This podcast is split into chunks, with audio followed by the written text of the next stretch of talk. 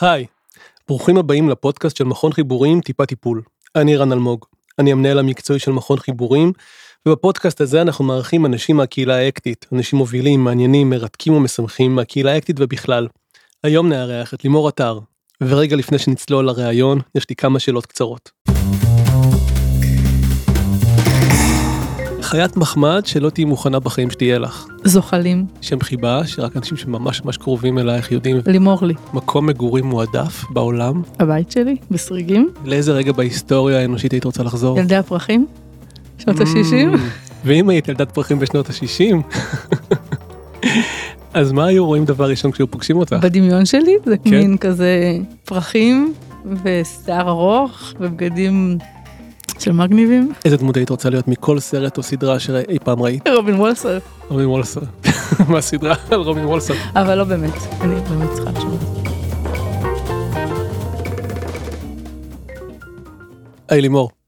היי רן. היי. איזה כיף שאת פה. אני ממש שמח על הרעיון הזה. אמ, ומאוד שמחתי כשדיברנו בטלפון קצת לפני הרעיון. שהחלטת שבעצם כדי לפתוח את הרעיון את אולי רוצה רגע לראיין אותי. אני מודה שחלק מהחוויה של לראיין זה גם קצת אה, לרצות להיות מרואיין. ואני מין אה, מראיין מרואיין כזה. אז הנה עכשיו אה, ממש אה, הרמתי את הכפפה ואת אומרת יאללה בוא אני אתן לך את הטריט הזה של כמה דקות ואתה תהיה המרואיין שלי. אז מה רצית לשאול אותי? באמת רציתי לשאול אותך, למה אתה עושה את מה שאתה עושה? למה באמת אתה מקדם את הפודקאסט הזה? אני חושב שהתשובה הכי טובה שיש לי נכון להיום ללמה אני עושה את הפודקאסט הזה זה כי הקהילה האקטית הזאת אה, שאני חלק ממנה מאוד מאוד חשובה לי. ואחד מהדברים שהייתי רוצה לראות בתוכה ושחשוב לי שיהיו בה זה שתהיה איזה פתיחות ותהיה קרבה ותהיה איזה מין אנושיות חשופה.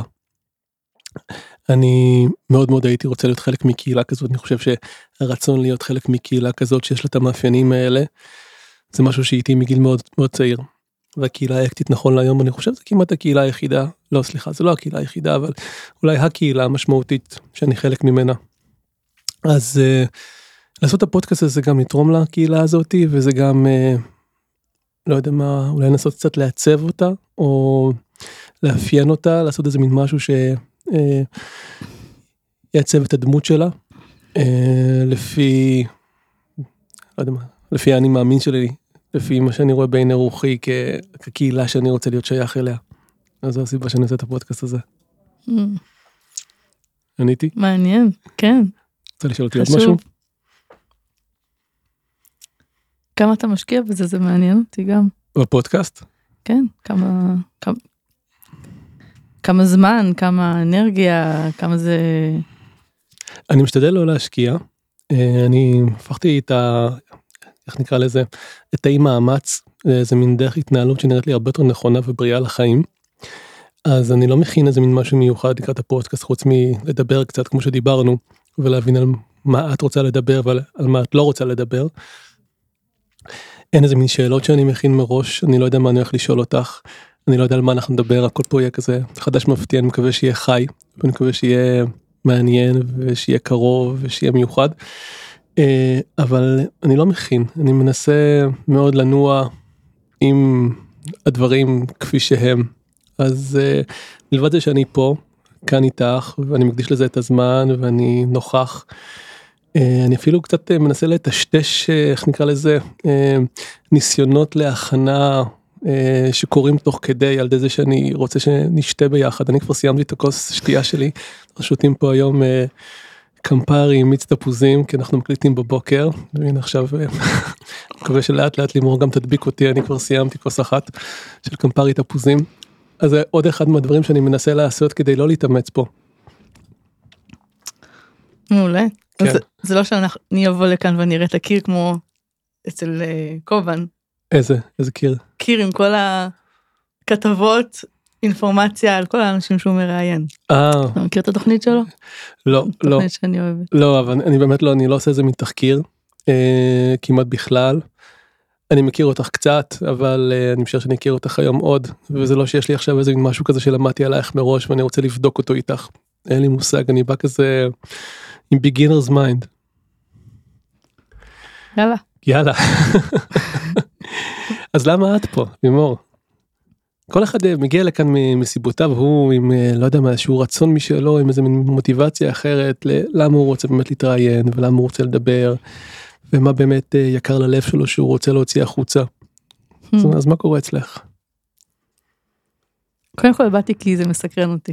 כי כמאזינת פודקאסטים וחובבת פודקאסטים, אז זה מעניין אותי לנסות איך זה בצד השני, ושמדברים. ואני גם חושבת שאנשים אה, לא מכירים אותי, כי הרבה יותר קל לי אה, להקשיב אה, למישהו אחר, ולהתעניין במישהו אחר, ולספר על עצמי, או לספר דברים שאחרים לא יודעים, זה לוקח לי זמן. ואז בעצם אני כזה מקבלת כל מיני מבטי תמיכה לפעמים. אז יש לי הזדמנות רגע אולי... מה, כשמשהו כבר יוצא, כשמשהו כבר מתגלה? כן, כן. אה, וואו, כן. חשבנו כן. שגם את, אה, לא יודע מה. כן. בעצם. טייסת חובבת. למשל. כן. אה, ומעבר לזה שכן, הקהילה הזאתי של מטפלי ומטפלות אקט בישראל היא קהילה, יש לי שם ממש חברים טובים. וזה חדש. כי זה לא איזשהו, אין לי איזה ותק מאוד ארוך.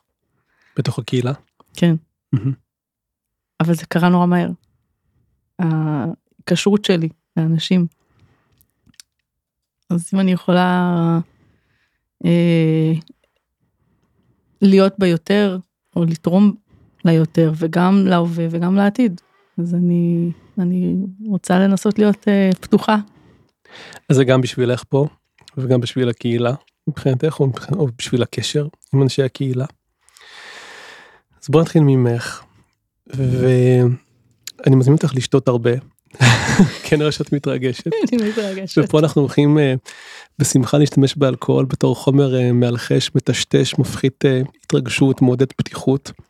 אני אמרתי באחד הפודקאסטים הקודמים שקראתי איזשהו ספר על התפקיד של אלכוהול בתוך התרבות האנושית.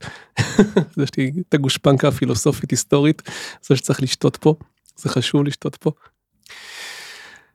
והמחלה שאת מדברת עליה זה מחלה נראה לי שכמעט כל המטפלים סובלים ממנה.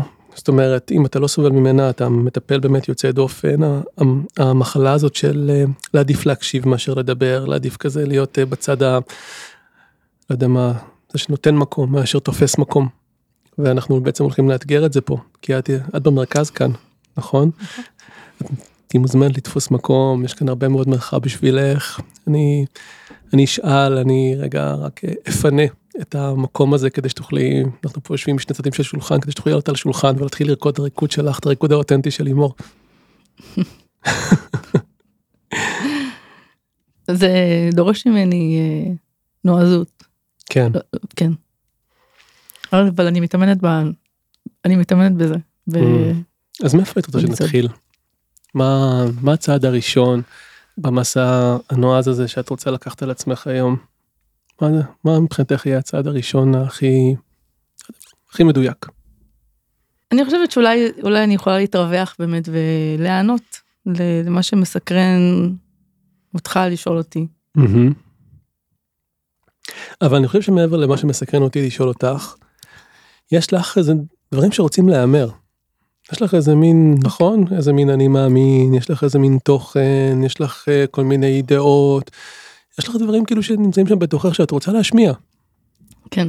כן. אז, אז אולי באמת אני... סקרן, אני... סקרן בנוגע לזה. אז, אז אולי באמת אני אספר שיש לי מין, uh, יש לי מין חלון, חלום כזה, איזה vision, שאולי כן. יום אחד יקרה. כן. Uh, ושיהיה כאן מין ערוץ כזה אה, של רדיו או של טלוויזיה, רדיו, שידובר, ידוברו בו דברים הקשורים לבריאות, ובעיקר לבריאות הנפש. אני חושבת שהנושא הזה של בריאות הנפש אה, לא מדובר מספיק. הוא מדובר יותר היום, ממש. כאילו היום, בימים אלו, בשנה הזאת, בשנתיים האחרונות, מאשר פעם, אבל בעיקר זה נושא מאוד אה, מוסתר. אנשים אה, מתביישים להגיד אה, ממה, ממה הם סובלים, ממה קשה להם, ממה הם מתמודדים. אה, ילדים, בנוער שאני פוגשת, הכל כזה צריך להחביא. אז בואי באמת נקפוץ לתוך המרחב הזה, לתוך העולם הזה, ואני שמתי לב שבכלל אפילו לא שאלתי אותך אה, מה את עושה ולא הצגתי אותך, אני כזה מין אה, אוקיי, הנה לימור כאילו כי כולם מכירים. אז אני, אז אני אגיד. כן. אני אגיד שברמה אישית, אני, לימור, אני אימא לארבעה ילדים. מסריגים. צעירים. כן, הילד הצעיר שלי בן ארבע, והילד ה... לא אמרתי צעירים מסריגים. כן, צעירים מסריגים. הילד הבכור שלי הוא בן 12, זה אומר ש... אמ, זה מאוד אינטנסיבי להיות אימא לארבעה ילדים כאלה צעירים. אמ, אנחנו גרים בסריגים, אני גרה בעמק האלה כבר יותר מעשור. גדלתי בכפר סבא. אמ, אני אחות, יש לי שתי אחיות, קרן ושני, שאנחנו מאוד קרובות, יש לי משפחה מאוד חזקה, יש לי אימא ש... תעשה פינת דשים בסוף. מאוד חייך, כן.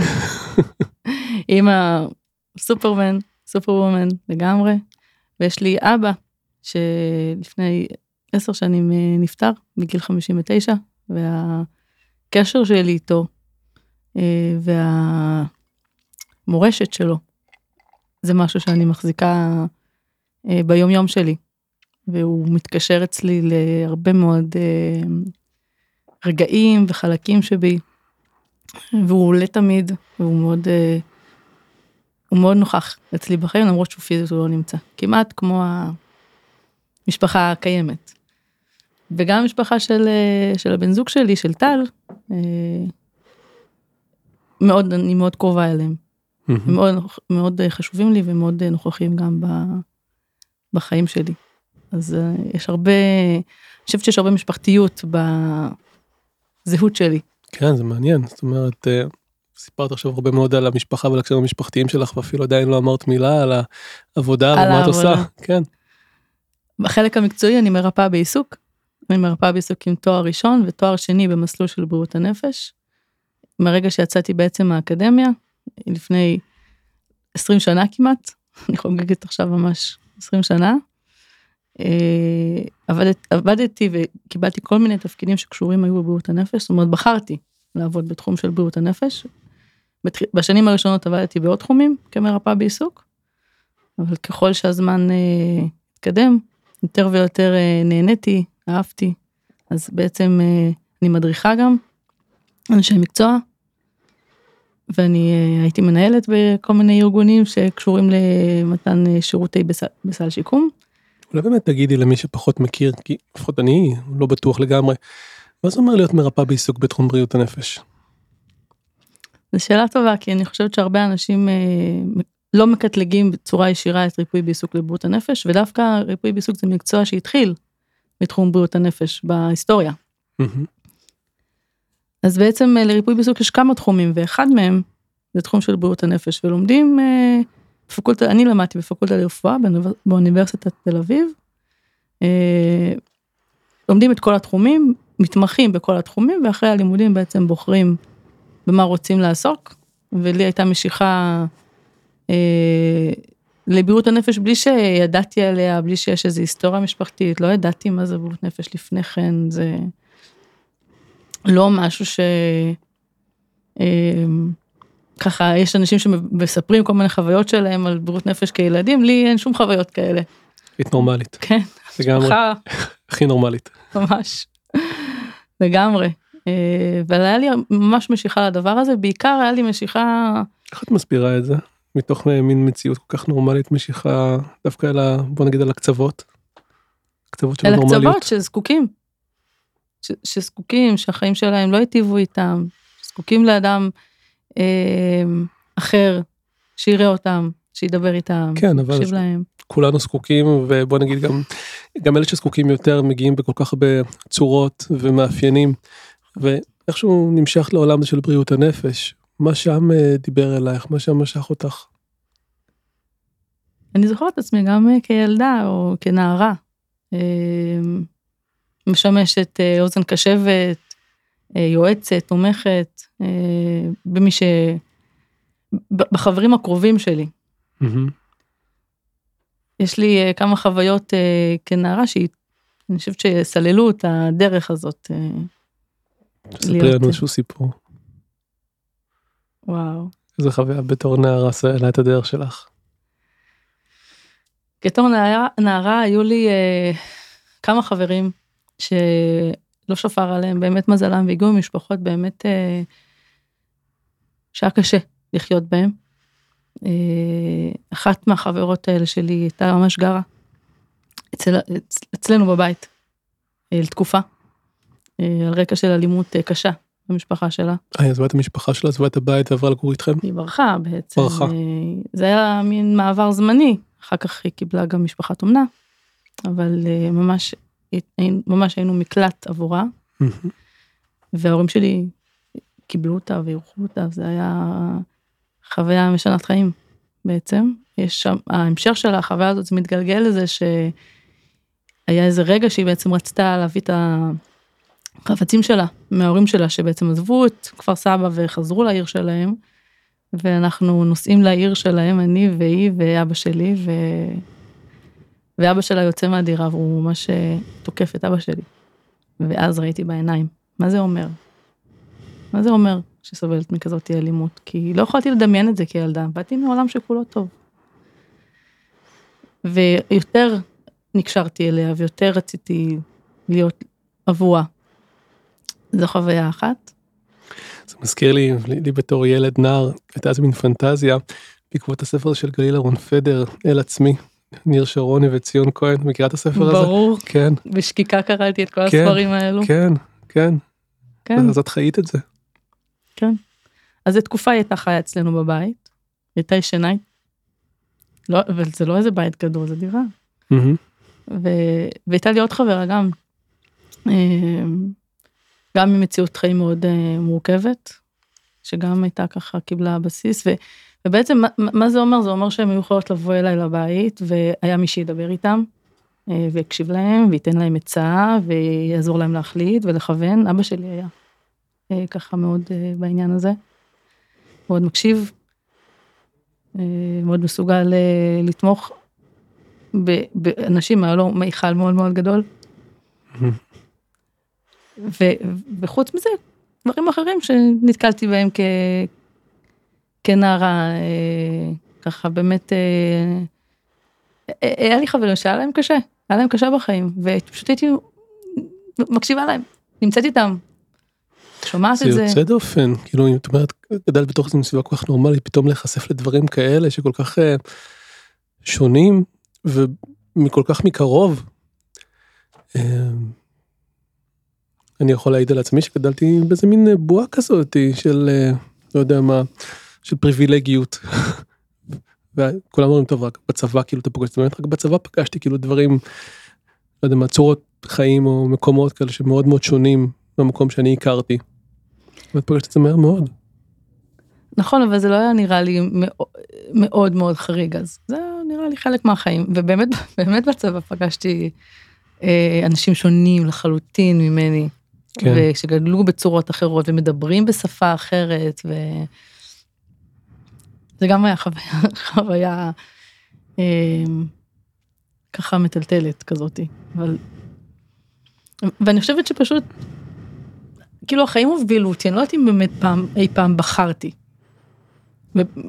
בבריאות הנפש או לא, או לעסוק בזה, זה פשוט התגלגל לשם.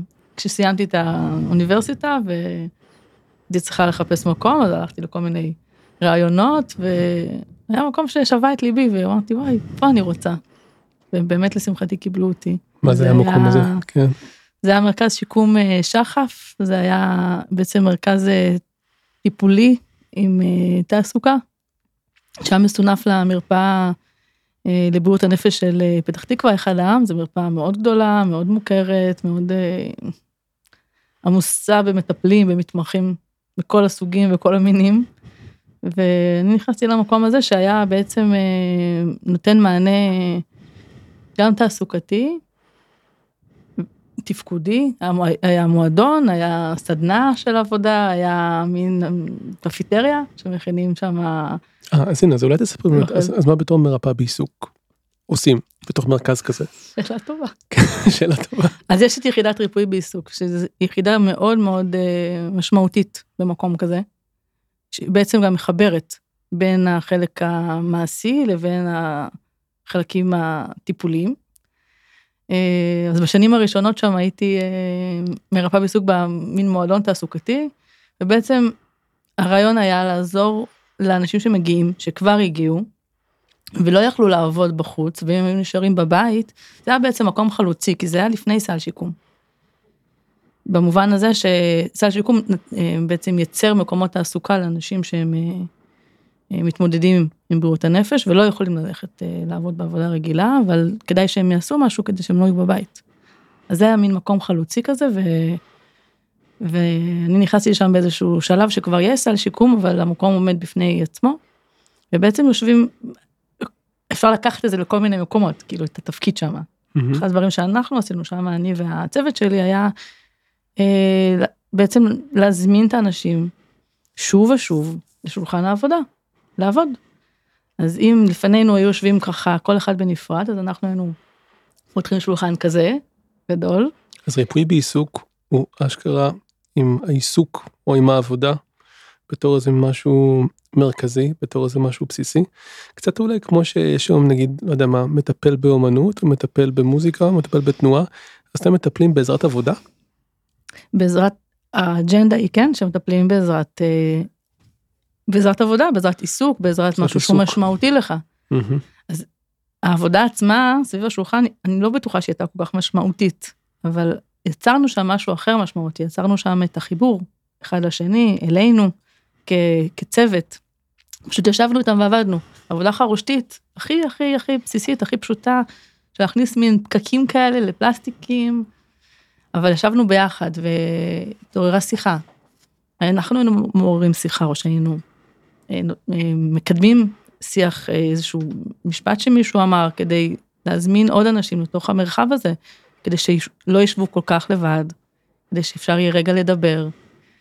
ו, וזה מה שעשינו, פשוט יום אחרי יום, זה מה שעשינו, ו, ובעצם אפשר לעשות כל מיני תפקידים סביב שולחן עבודה, אפשר... אה, את יודעת איזה מין דימוי עולה לי בראש? כאילו כמו איזה מין אה, נשים כובסות שיושבות ביחד כאילו ועושות את הכביסה שם על הגג לא יודע מה באיזה באיזה עיירה כזאת מפעם כאילו ומדברות פשוט תוך כדי. ה... ומשתפות. ומשתפות. ומוציאות כן. מהלב. כן. ושומעות דעות של אחרים, כי אנחנו די כלואים בתוך הראש של עצמנו. וכל הדבר הזה מתאפשר בגלל העשייה המשותפת הזאת. ואז יש אחד שמביא את העבודה, ואחד שעושה בקרה על העבודה, ואחד שהולך ומוסר אותה לבניין ליד, איפה שבעצם אה, שם באה משאית שלוקחת ומביאה עבודות כאלה, אז, אז אפשר לעשות כל מיני תפקידים, ואז אפשר לעזור לאנשים להיות, לעשות תפקידים שהם לא רגילים לעשות. Mm. ולהזיז אותם בעצם, כאילו בין.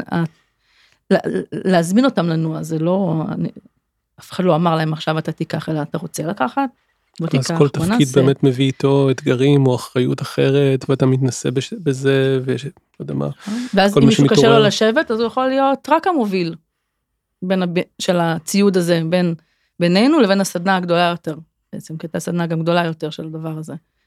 אז ואז גם אנשים מבינים מה מתאים להם ומה טוב להם. כי אולי לא מתאים לי לשבת ורק לעשות כל היום ככה עבודה קטנה. אולי התנועה הזאת יכולה להיות, אה, אה, זה, זה תפקיד, זה הופך להיות משהו חשוב. אז זה היה בוא נגיד זווית אחד של העבודה שעשינו שם. זה נשמע לי זווית מרתקת כי זה נראה לי נוגע באיזה משהו כל כך אה, בסיסי עמוק ומהותי בחייו של אדם. אה, משהו כל כך אה, קונקרטי ולא, ולא מופשט, אבל דווקא בגלל שהוא כל כך קונקרטי, הוא כל כך שורשי ויסודי בחייו של האדם. העשייה והפעולה והתפקיד אה, וכל מה שדבר הזה יכול פתאום לאפשר, כאילו מתוך העשייה המשותפת או הכניסה לתפקידים ויציאה מתפקידים.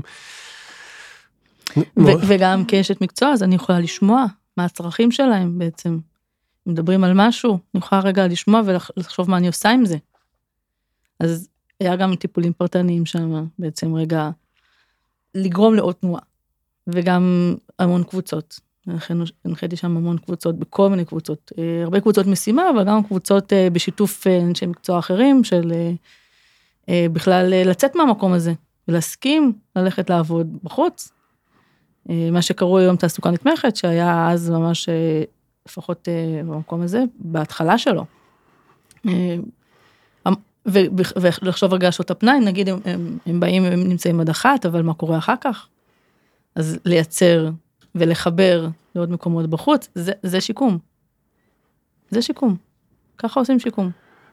את יודעת, זה, זה פתאום מתחבר לי, הבנות שלי בחינוך אנתרופוסופי, והם מאוד שם אה, עסוקים ב, במלאכות. הם סורגים והם תופרים מגיל מאוד מאוד צעיר, כאילו הם מאוד מאוד עסוקים בזה, זה משהו נורא נורא מרכזי. שוזרים, פתאום אני מבין כאילו, ויש המון, אה, המון משקל לזה, כאילו מה שיש, יש איזה ערך התפתחותי לעיסוק וגם מיומנויות, לא רק מוטוריות, כנראה גם פסיכולוגיות שנבנות מתוך, ה, מתוך העשייה הזאתי. גם עשייה שיש בה תוצר, ואפשר לראות על מה התאמצת, היא, היא גם אה, מאוד מפתחת אותנו, וזה ה-well-being שלנו והביטחון שלנו, שהנה מחוץ יצרתי את זה, אה, אולי, אז אני מסוגלת, זה בונה תחושת מסוגלות. כן, זה, וזה, וזה אחד העקרונות. כ- כ- כמי שבא באמת מהעולם אה, של טיפול בדיבור, מעולם של הפסיכולוגיה, פתאום אני רואה כמה הדבר הזה יכול להוסיף איזה מין אה, יופי יש ב... לא יודע איך לקרוא לזה, ב- ב- ב- באיכות הקונקרטית הזאתי, של העשייה, של הגוף, של התוצר, של החומר, של התפקיד, שלפעמים באמת אם רק אתה רק נשאר במישור המילולי, לא יודע מה, הוא יכול להיות קצת אוורירי מדי. והוא בהחלט לא מספיק עבור חלק מהאנשים. זה לא מספיק, כי זה לא מספיק בשביל שהם יקומו ויעשו משהו. שהם יקומו ויפעלו על משהו. באמת, לפעמים צריך את הליווי וההחזקה מאוד צמוד הזה, כדי שאנשים יוכלו לעשות משהו, ולעשות גם משהו אחר. זאת אומרת, אוקיי, אז אתה כבר מכיר את העמדה הזאת, בוא ננסה להיות בעמדה אחרת. לפעמים זה רק היה לנוע, לזוז בשולחן במקום אחר. או לקצר את ההפסקה שלך, או להסכים אה, לעשות איזשהו משהו סביב, לא יודע, חריג, בסדר? היה לעשות איזה מפגש מסוג אחר, להשתתף בקבוצה מסוג אחר, כן. אתה לא רגיל. אז נכון, ככה אנחנו גדלים בעצם שכל הזמן מציעים לנו לעשות דברים. כן. ככה, ככה בסוף נראים החיים. לא רק עם המחשבות והדיבור שלנו, אלא מה אנחנו עושים איתם. כן, אז את באה מהעולם הזה. אה, בעצם אולי, אולי קטעתי אותך, רצית להמשיך אה, איזשהו סיפור. רציתי להוסיף שאחר כך, כאילו, מהר מאוד אני דרכתי שם סטודנטים ואנשי מקצוע, ואחר כך אה, בעצם ניהלתי את, ה, את הריפוי בעיסוק, אז היו הבטחת הרבה אנשי מקצוע בו זמנית, והרבה חיבורים, והרבה חיבורים לאנשי מקצוע אחרים, ורגע לדבר את השפה הזאת. אה, וזה בעצם נתן לי הזדמנות, אני, לגדול, לא רק לגדל אחרים. אוקיי, אז ספרי, באיזה אופן את גדלת? אני חושבת שכל הזמן קיבלתי איזה הזדמנויות כאלה לעשות משהו שלא הייתי בטוחה שאני יכולה לעשות, או, או מספיק אה, בעלת אה, ניסיון לעשות, או ידע לעשות. אז אז- גדלת מבחינת הביטחון, אז נכון, לעשות? גדלתי כאשת מקצוע במקום הזה שמאוד טיפח אותי. קיבלתי שם הדרכה מאוד טובה, מכל הכיוונים. אה, נכנסתי לכל הקבוצות שרציתי. זאת אומרת, לא היה איזושהי הבחנה אה, בין, בין אנשי המקצוע, ה- ה- הפרופסיות השונות, שזה משהו שהוא מאוד מוכר לאנשים שעובדים בבריאות הנפש, יש תחרות בין הפרופסיות. כן, אה, לא היה את זה. זאת אומרת, הייתי מוזמנת ו- ומקובלת, ו... ו... על כל הדיונים, על כל הקריאה של כתבים פסיכולוגיים כאלה ואחרים, זה פתח לי מאוד, אה, הרבה מאוד- הרבה מאוד ערוצים.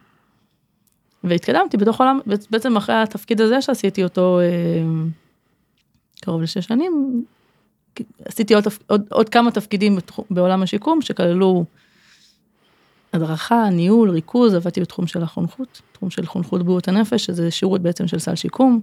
כן, הייתי רכזת, הייתי מנהלת רכזים, הייתי מנהלת אזורית, אה, הייתי אחראית על... הייתי מאוד פועלת ויוזמת סביב הנושא של אה, ימי, ימי עיון, הדרכה, אה, להביא דברים חדשים. ואז בעצם בחיים, בגלגול הזה, אחרי שאני כבר אה, אה, מסיימת CBT, אה, מטפלת CBT, אה, מוסמכת עם תעודות, עם קליניקה. אה, נולד לי, בעצם נולד לי אה, הילד הרביעי שלי, אה, בארי, ואני, זה היה אקורד סיום לתפקיד הציבורי שלי, שהיה מאוד מאוד אה, כיפי וחשוב, ומאוד נהניתי שם ולמדתי כל הזמן, ובאמת כל ההזדמנויות, ולקחתי את ההזדמנות אה, לנסות להיות רק אה, בקליניקה פרטית, עם איזושהי מחשבה שבטח לא יבואו לכאן, כי מה זה סריגים? זה מקום מרחוק. אבל אה, ההפך קורה, מהמם. ההפך קורה, ממש. אה, ו- ומגיעים אליה אנשים על כל הגוונים, באמת, גם מבריאות הנפש הארדקור, כי, כי שם גדלתי ושם אנשים מכירים אותי, ו- ומכל האזור, ו- ו- ולמרות שכבר אני- הייתה לי קליניקה פרטית שם, אני צומחת חבל הזמן, ובזמן הזה, בערך לפני אה, ארבע שנים, שלוש, אני אה, נ- נחשפת לאקט. אה, היה כאן בוטקאמפ אה, בתל אביב. זו הייתה החשיפה הראשונה שלך? לא, אבל זו הייתה החשיפה המסיבית הראשונה שלי. אוקיי. הוא בעצם אה, פותח לי דלתות אה, לא יאמנות, גם כי זה מאחד. הרבה מאוד אה, תפיסות שאני מחזיקה, דברים שידעתי, כאילו נותן לי מין אה, מטריה גדולה כזאתי. וכל הדברים שאני אה, כבר עושה וכבר יודעת, שזה הריפוי בעיסוק וגישת ההחלמה ו-CBT, החוויה הזאת, המטרייתית הזאת, אני יכול אה, לגמרי להתחבר. ממש. ובעצם אני מגלה תוך כדי אה, העמקה באקט עוד, עוד הרבה שכבות, אבל בהתחלה זה מה שמדבר אליי, שזה, או, סוף סוף מישהו נותן מטריה לכל מה שאני יודעת, ואני לא צריכה, זה לא מחולק בראש שלי. זה- זה- זה זה הרבה דבר? מאוד בודהיזם. זה הדבר כאילו ש, ש, שגרם לך אה, לרצות לה- להישאר שם, להמשיך אה, לחקור שם, אני חושבת, כן, בראש ובראשונה. כן, כן, ממש. ומה אחר כך גילית? שכאילו שחיזק עוד יותר את הרצון שלך להיות שם. ב bootcamp אני יושבת אה, ליד אורן, אה, גרסטנובר. אוקיי. שאנחנו כבר מכירים לפני כן וכבר נפגשנו לפני כן אבל. ואני יושבת ליד אורן ואני יושבת ליד קרן קרן ניסן נילסר ש, שאני מכירה אותה מהשיקום יותר מעשור אחורה. במקרה אני יושבת לידם. לא מתוכנן. אני באה בבוקר וזה מי שיוצא לי לשבת כן. ובשולחן לידינו יושבת קארין. דוקטור קארין שטרן ואנחנו אה, בסדר ואנחנו לומדים את ה bootcamp ואז אה, זה היה ביולי בעצם ובכמה חודשים טובים אחר כך התחילה הקורונה ואנחנו ואני כל הזמן בקשר עם, אה, עם אורן. והתחילה הקורונה ואחד הדברים הראשונים שקורים קורים לנו בקורונה זה שיש תחושת אה, מין אין כלום או מין התנתקות או מין ריחוק נורא נורא גדול ואני אומרת לו אנחנו צריכים לעשות עם זה משהו והוא אומר לי אני ממש רוצה שנעשה עם זה משהו ואז אנחנו מתחילים אה, את הערב הראשון בעצם ככה נולד אקטוקס. כן. וככה אנחנו מתחילים את ה... את היוזמה הזאת של לעשות אה, מפגשים אה, לקהילת המטפלים אה, בזום בצורה שהיא שונה קצת שאין בה שיש בה יותר חוויה גם לימוד. ככה זה מתחיל בעצם אנחנו מזמינים אלינו את קרן אנחנו מזמינים אלינו את קארין אה, ככה זה זה מתגלגל וזה הופך להיות משהו שהוא מאוד משמעותי בחיים שלי. לא רק הערבים אלא הקשר עם, ה, עם הקולגות האלה שהם בעצם כבר בשלב הזה של, של החיים המקצועיים הם קצת במקום כמוני אה, ללא עבודה ציבורית ללא צוות שהיה לי חסר בהתחלה ללא אה, כאילו מין כזה לפעמים בודדים כן. לפעמים רוצים רק שמישהו יתייחס או לשאול משהו. אז ככה אנחנו מתחילים ואנחנו מעמיקים את, ה... את הקשר שלנו לאורך כל הזמן. זאת אומרת, אנחנו לומדים ביחד, אנחנו לוקחים קורסים, אנחנו צופים בקורסים, אנחנו אה, מתייעצים על דברים, אנחנו מתרגלים אה, מודל פורטלנד, ו... ומה שאנחנו חושבים שהוא מספיק אה, בעל ערך, אנחנו גם מציעים החוצה לקהילה, וככה אנחנו עושים את המפגשי אקטוקס. לאורך הזמן, גם יש את העניין של הסניף הישראלי של ACBS, שברור שלא היה לי מושג שהוא קיים בכלל לפני כן. וגם שם זה מתגלגל אה, לזה שבעצם יש אה, איזה בחירות ומציעים, פונים אליי, שאני אציע את עצמי. Mm, ואני אומרת, מה לי ולזה? גם... אבל אני אומרת, יאללה, ננסה, כאילו, מין כזה, עוד צעד כזה של לעשות משהו שאני לא בטוחה מה הוא יביא, ולאן זה ייקח אותי, ומה זה אומר בכלל. אז אני מעיזה, וזה קורה, ואני נבחרת עם אלעד, ו... ואני מאוד נהנית מזה, כן. מאוד. אז את מספרת איזה מין מסע כזה של אה, העזה, נכון? כל מיני מין, אה, עוד איזה מין צעד ועוד איזה צעד אה, שיש לה, שיש, ולצעדים האלה יש איזה מין איכות כזאת של אה, העזה, של תעוזה, של סקרנות, של סקרנות. של נחישות. כן, ואני כל פעם מגלה את זה את מה? בעצמי. את מה? את, את מה את את מגלה? ה... את התעוזה. אז אולי תספרי קצת את ההיסטוריה של ה... את ההיסטוריה של התעוזה של לימור. ואם את יכולה להכניס לתוך הסיפור הזה את אה, איפה הפרויקט נכנס ובאיזה אופן הוא תרם או לא יודע מה הוסיף או שינה משהו בתוך ההיסטוריה של התעוזה של לימור. איך היית בתור ילדה? איך היית בתור נערה? אני... אני, חושבת שהיה לי כמה פנים, אני חושבת שאני יכולה לחשוב על עצמי בכמה צורות כנערה. אוקיי. גם כ... הייתי תלמידה מאוד מאוד טובה. חנונית. כן. את חנונית. אמרת. זה- אני צוחקת על זה היום, כי היום זה מפתיע אותי, כי אני מגלה שיש עוד אנשים חנונים, שיושבים. ולומדים איתי וואי, אתם כן, אתם הכי גיקים. כאילו, את טבעון בארנס הולמס, כאילו שאף אחד לא מבין אותה בכלל, ואנחנו נכון. יושבים ולומדים ולומדים ולומדים ולומדים, אני לא מצליח להבין אתכם, אני כאילו, כן? כאילו, בתור מישהו שדווקא אוהב ללמוד, אבל כאילו, זה פוקח עיניים לגלות כאילו קבוצה כזאת רצינית של אנשים. שמוכנים ללמוד כן, כל מיני דברים שהם קשים ממש. להבין אותם, לדבר אותם בכלל. אה, אז, אז, אז כן, זה חלק מההיסטוריה שלי, אבל גם חלק מההיסטוריה שלי אה, היא זה שבעצם אה, זה משהו שגיליתי בעקבות ה- המכה שלי באקט, בעקבות ההתנסות שלי בקורסים שיש הרבה עבודה על עצמי, שבעצם אני מסתובבת עם, אה, עם משפט שאני לא חכמה מספיק. אוקיי. ובעצם אה, זה קשור לזה שהייתי ב, בכיתת מצוינים אה, בתיכון, כיתה כן. של, אה, באמת שכל האנשים בה היו אה, ממש ממש מצטיינים. וגם היום יש להם משרות מאוד בכירות, כי אני יודעת כי עשינו פגישת מחזור. מהמם. אה, זאת הייתה כיתה י"ב 9 ב- ב- בתיכון כצנלסון, ואני מספרת לעצמי לאורך כל השנים שאני בטעות שם. שפשוט היה להם מקום בנוי בכיתה, והם היו צריכים לשים שם מישהו, אז הם שמו אותי.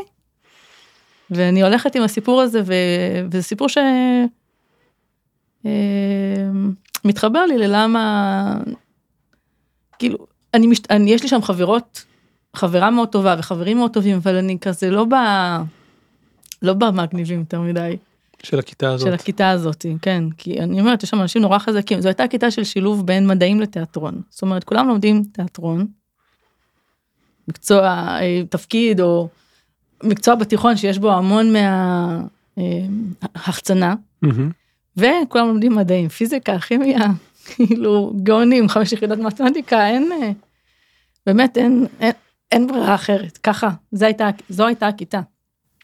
ואת יושבת בכיתה הזאת ומרגישה לא חכמה מספיק ושבעצם את נמצאת שם בטעות. לגמרי. לא מבינה מה אני עושה שם. אז תספרי לי, ת- ת- תכניסי אותי רגע לתוך האור של נערה כזאת שנמצאת בתוך הכיתה הזאת וחושבת שהיא שם בטעות ושהיא לא חכמה מספיק. מה, מה זה עושה? איך זה לחיות ככה? זה, זה להתאמץ, זה ללמוד, זה, זה להשקיע, המון מאמץ כדי להוכיח את עצמך? לא, לא, לא המון מאמץ, אבל להשקיע, להסכים, מעניין ששאלת אותי בהתחלת השיחה היום אני מתאמץ. נכון? אחרי זה אולי אני אספר לך את הסיפור שלי. כי, החוויה שלי זה שהייתי צריכה, להתאמץ. כן, להשקיע שם, לייצר, שיהיה לי, כדי שאני אצליח לעמוד ב... יחד עם כולם בדרישות, אז שאני צריכה אבל, אבל באמת, שלא באמת אה, הייתי צריכה, אה, היה מקצוע שהייתי צריכה יותר לעבוד בהם, אבל השאר בא לי די, אה, די בקלות וגם מאוד נהניתי מזה. הייתי יושבת עדיין- ולומדת, עדיין הסתובבת עם איזה מין אידיאולוגיה כזאת שצריך להתאמץ או שצריך להשקיע? כן, כן, ומהצד השני אני גם מאוד מושקעת בתנועת נוער. אני מדריכה בתנועת נוער ואני חברה של הוועדות, ועדת תרבות וועדת אה, לא זוכרת כבר מה, ו- ואני מבלה ימים ולילות ב- ב- בתנועת נוער. את היית ילדה טובה, כאילו ממש מה- מה- מהמילון, נכון? כאילו, ממש. וואו. ממש. וזה, זה, וגם שם אני לפעמים מחפשת את המקום החברתי שלי. לא עם מאמץ, שם לא עם מאמץ, אבל גם ככה, איפה אני, מי אני, אני מהבולטים, אני מהשקטים, כן מקשיבים לי, לא מקשיבים לי. אבל זה כאילו ככה, זה, זה הנערות שלי. אני, אני לא יודעת אם היה בה הרבה תעוזה, אתה יודע? כי אם היית מעיזה יותר, אז מה היית עושה? בתור נערה? להעז היה לקחת את האוטובוס, היה לנו אה, כזה מין משחק כזה, לעמוד בתחנת אוטובוס בבוקר, ואם יבוא האוטובוס 29 לים, עליו עולים. וזה קרה כמה פעמים, אה, במקום בית ספר? כן? אוטובוס לבית ספר, אוטובוס לים, זה היה, זה היה התעוזה, לנסוע לתל אביב, לנסוע לים, לא להגיע לבית ספר. Mm. ברור שההורים שלי לא ידעו מזה, כן? אין סיכוי שהם יודעים מזה, אבל כן, ו- וזה היה, כן, זה, זה, זה היה תחושת החופש הכי משקרת, כאילו, ש... לתת לגורל לקבוע בעצם אם תגיע לבית ספר היום או לא. ולא להרגיש שום נקיפות אה, מצפון על זה שאני לא הלכתי לבית ספר, הכל בסדר, לא חייבים. אחר כך כשאני מספרת את זה להורים שלי בדיעבד, אז אה, אבא שלי מראה לי תמונות. שהוא היה כל הזמן בים, הוא לא הלך בכלל לבית ספר. הוא היה גר ליד הים, בחור שיסקין, תל אביב. אה, זה קרוב מאוד לים, כן, כן, שם זה... הקליניקה שלי שם. אז, אז שמה... זה לא, זה לא נראה לו לא בסדר, זה. נראה לו סבבה. אז זה ככה, יש גם אישור לזה, זה בסדר, אז אפשר להמשיך. אז איך מתגלגל, אה, איך ממשיך להתגלגל הסיפור של התעוזה בחיים שלך? אחרי אחרי הנעורים. זה לנסוע להודו. אה, כטיול אה, אחרי צבא, ש... זה הרגיש לך נועז? שרוב החברים שלי עדיין בצבא, כי או שהתגייסו אחריי, או שהם משרתים בקבע בכל מיני תפקידים, ואני חגגתי את גיל 21 בהודו. מהמם. נסעתי חרף התנגדות מאוד עיקשת של ההורים שלי, שלא רצו שאני אסע. למה? פחדו עליי. פחדו שיקרה לי משהו. אני חושבת שגם פחדו שאני אחשף לעולם, כן? כי לא רק דברים טובים קורים בעולם, יש גם מהמם. סכנות, ואני אני הייתי ילדה שלא יודעת מה זה סכנה, כי לא היה לי אף פעם איום. אולי לרגעים, אבל לא הייתי, לא חייתי באיזה תחושה שהעולם מסוכן, אלא שהעולם בטוח. אבל גם בהודו היה לי תחושה שהעולם בטוח, והיה לי שם מאוד מאוד, אה, חוויות מאוד מאוד טובות. ממש, אה, זה, זה, אז זה היה בגיל 21, זה היה לטוס, מהמם. לטוס להודו ו, ולא להסכים לחזור גם. זאת אומרת לא להסכים. לחזור. לא הסכמתי לחזור, אמרו לי לא, צריכה לחזור, אמרתי לא, אני לא מסכימה לחזור. אמרו לי לא, אבל אה, שנת הלימודים מתחילה באוקטובר, אמרתי לא נורא, זאת שנה. אה, אז אה, היה איזה קטע שהחזירו אותי לארץ, באתי לכאן לחודש, וטסתי חזרה לאוסטרליה. ושם גם, שם גם קורים לי כל מיני הרפתקאות, שאולי, שאולי אולי המשמעותית שבהם, קורים שם הרבה דברים משמעותיים, אבל אחת שככה היא תעוזה, זה בעצם, היה איזה מקום שנורא מצא חן בעיניי באוסטרליה, ביירון ביי. אה, שמעתי עליו. מקום כזה היפי, לא? וואי, מהמם, כן, ממש, לא הייתי שם. מהמם. ו... וזה מאוד מצא חן בעיניי, והיה שם מין אה, אפשרות אה, לגור ולעבוד, מהמם. אז אה, זה מה שעשיתי, גרתי כאילו בחברת אנשים מכל העולם בעצם, לא היה שם ישראלים בזמן הזה בכלל, או שאם הם היו, הם היו רק עוברים בדרך וממשיכים לטייל. אה, והיינו עובדים איזה שלוש שעות במסעדה ליד, כל, כל היום מבלים. ומטיילים ורואים דולפינים מהצוקים וכל מיני מסיבות מטורפות ממש אז, אז רגע, אז תראי, אז את מספרת לי כל מיני מין מעשים כאלה, צעדים כאלה די נועזים. אה, אז, אז מה היה חסר לך כאילו בחיים הבוגרים מבחינת תעוזה, אם אה, יש לך את, ה, את התשתית הזאתי? כאילו את מרשה לעצמך אה, לעלות על קו 29 ולנסוע לים, כי אני לא הרשיתי לעצמי לעשות, לעשות כאלה דברים, ואת כאילו נוסעת ולא מסכימה לחזור, ואחר כך נמצאת פה חודש וטסה שוב. וחיה לך באיזה מין קהילה היפית כזאתי והולך להסתכל על דולפינים והולכת למסיבות ומי יודע מה עשית במסיבות האלה. רק רקדתי. אוקיי. זה הביא אחר כך מלא עוד מסיבות. כי גם כשחזרתי לארץ מסתבר שיש פה מסיבות. כן.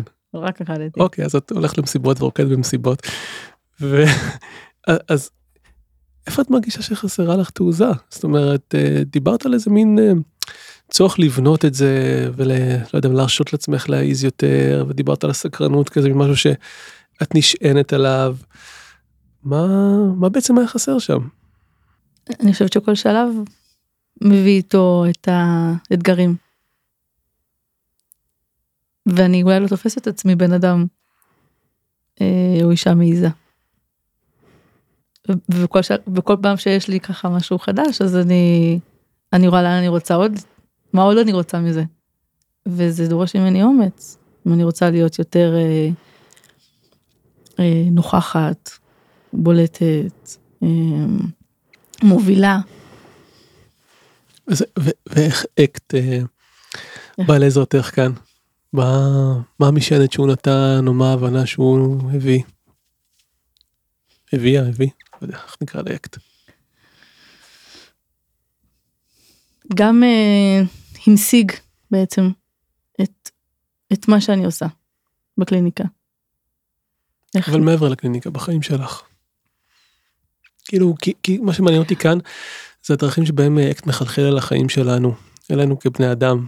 אז באיזה אופן זה חלחל לתוך החיים שלך? זה, זה נתן לך קהילה, ונתן לך את אקטוקס, ונתן לך, אה, לא יודע מה, אולי באמת יכולת לעבוד יותר טוב אה, בקליניקה, אבל בחיים שלך כלימור, ובמסלול שאת... אני חושבת שהחיבור, אה, החיבור למה שחשוב לי, חיבור לערכים, אוקיי. כאילו, להחזיק את זה, לתפוס את זה, שאני לא, שזה לא ספורדי, שזה לא סתם קורה, יש שם משהו שהוא חשוב לי, חשוב לי מספיק כדי שאני אה, אצעד לאורו, אתאמץ שם, ייתן לי מין, כאילו אני אחשוב למה זה חשוב לי כדי לעשות את זה. כמו ששאלתי אותך בהתחלה למה אתה עושה את זה. כן. למה זה חשוב לך. ולפני שכאילו שהייתי מק לפני שהתחלת ללמוד אק אז זה היה חסר? אני חושבת שהנושא של משמעות מה משמעותי לי תמיד היה שם. חיזקה את זה. נתנה לזה יותר תוקף. כן זה לא ספק אולי, אולי הופך באמת את כל הסיפור של של משמעות ושל טעם למאוד uh, מובהק למאוד נוכח. אני טועה ויכול להיות גם שלא אם הייתי פוגש אותך לפני נגיד uh, עשר שנים אוקיי או לא יודע מה רגע אחרי שעזבת את השירות הציבורי שכבר יש לך קליניקה ואני פוגש אותך היום. כשנגיד ה, כמו במחקר נגיד שהמשתנה המשתנה הבלתי תלוי זה אקט, אוקיי? את המשתנה התלוי, את המשתנה פה. אז מה, מה השתנה בלימור? אני לא יודעת, אתה צריך לשאול אחרים. מה הם יגידו? את מסתכלת במראה ואת אומרת וואו כאילו לא יודע אני עשיתי דברים או מעזה לעשות דברים או מתנהלת באיזשהו אופן שנראה לי אחר שונה איך שאני רגילה לעצמי. שאלתי, ששאלת אותי על מה אני רוצה לדבר פה, אז שאלתי את uh, טל, את המזוג שלי, טוב תגיד, מה, כשאתה מסתכל עליי, מה, מה אתה חושב מניע אותי?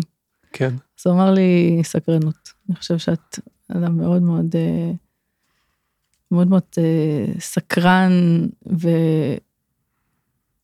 ועם המון uh, מוטיבציה וכוח, uh, להשקיע בדברים שהם, שהם עושים לך את זה. ו... וטל יש פה משהו כזה שהוא ככה בגלל שהוא גם קרוב מאוד אליי mm-hmm. וגם אה, לא אני אז אני הרבה פעמים יכולה להיעזר בו כדי להסתכל על עצמי. כן. אז ככה זה משהו והוא מפתיע אותי גם, כי התשובות שלו הן לא טריוויאליות בשבילי. אז אני חושבת שיש משהו באמירה הזאת של הסקרנות והפשן, ההתלהבות, ש... שבעצם זה, נוח... זה מוביל אותי כל הזמן. זה גם מוביל אותי ב... גם מוביל אותי באקט. יש רגע כזה גם, בחיים גם האישיים וגם המקצועיים, שנדמה שכאילו יודעים כבר הכל, או שכבר למדתי המון, ואני כזה יושבת טוב, ואז באקט. שמצד אחד נתן לי להרגיש שאני יושבת טוב, מצד שני גילה לי כאילו עולמות שאני עוד רוצה להעמיק בהם, כאילו יש לי עוד מין רצון להמשיך, לא רק ללמוד, גם להנחיל את זה לאחרים, לדבר בשפה הזאת יותר, לדבר עם הילדים שלי בשפה הזאת. אז בוא נעשה איזה מין closure, כי אנחנו צריכים להתחיל אה, לסיים. פתחת אה, בזה שהיית רוצה שיהיה איזה ערוץ רדיו. בואי בואי תוסיפי את זה כזה לרשימת המשאלות, ספרי על זה קצת יותר. כי הרבה, כאילו התחלת לענות בלי ששאלתי על מה את מאחרת לעצמך או איפה את רוצה לנוע. אז בין השאר את רוצה אולי להקים את ערוץ הרדיו הזה. אני רוצה שהנושא של בריאות הנפש יהיה הרבה יותר בשיח הציבורי. שיהיה, שהוא לא יהיה כזה מוסתר, חשאי, אה, מבויש, שאפשר יהיה לדבר על מה, מה מפחיד אותנו, מה מאיים עלינו, מה, מה גורם לנו להתחפר במיטה ולא לרצות לצאת. כן. אני חברה בהרבה קבוצות אה, שקשורות לבריאות הנפש, אה, בכל מיני ערוצים של המדיה החברתית. אני גם קוראת וגם עונה. אה, זה מאוד מעסיק אותי, העניין הזה. יש מה שאת אומרת, אני רוצה חברה, סביבה חומלת יותר. גם. שבה אפשר לדבר בלי להתבייש, שבה אפשר לספר מה כואב, כאילו בלי שיהיה איזשהו שיפוט, שבה אפשר כאילו לא יודע מה להציג כל מיני מאפיינים שהם פחות אולי סטנדרטיים, פחות אה, נורמליים, פחות כאילו במיינסטרים, ועדיין כאילו שיהיה להם מקום. כן, נראה לי שאת מדברת פה על חמלה. וגם, וגם הייתי רוצה יותר, ש... ב vision שלי, הייתי רוצה יותר לקחת את מה שאני כבר יודעת ועושה, ולטפח אה, מטפלים בתחילת הדרך או באמצע הדרך או כאלה שרוצים mm. להיעזר. אה, אם זה בהדרכה, בלימוד, זה גם משהו ש... שהייתי עושה ו... וגם שם אני צריכה גם יותר תעוזה. בת כמה? עצמי. אני בת 45 יהיה ביולי. מעולה, את בגיל הנכון בשביל זה. נכון. לגמרי, צריכה עוד טיפה כנראה להתבשל. כן. טוב, תודה לימור. תודה שבאת. תודה שהזמנת אותי. וגם uh, תודה שקצת ראיינת אותי בהתחלה, היה נחמד. אני אשמח, אני אשמח להמשיך לראיין אותך. אוקיי. גם אם זה לא מוקלט.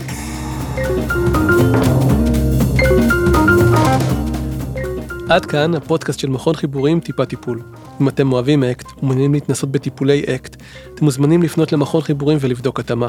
המכון הוא בית למטפלי אקט, מכשיר ומדריך מטפלים ומטפלות שאוהבים אקט, ותוכלו לפגוש שם גם אותי. אני רוצה להודות לשם הפודקאסטים ויצירות סאונד על ההפקה ולאינבסטור 360 על האירוח. אני איתי רן אלמוג, איתי הייתה לימור אתר, נשתמע.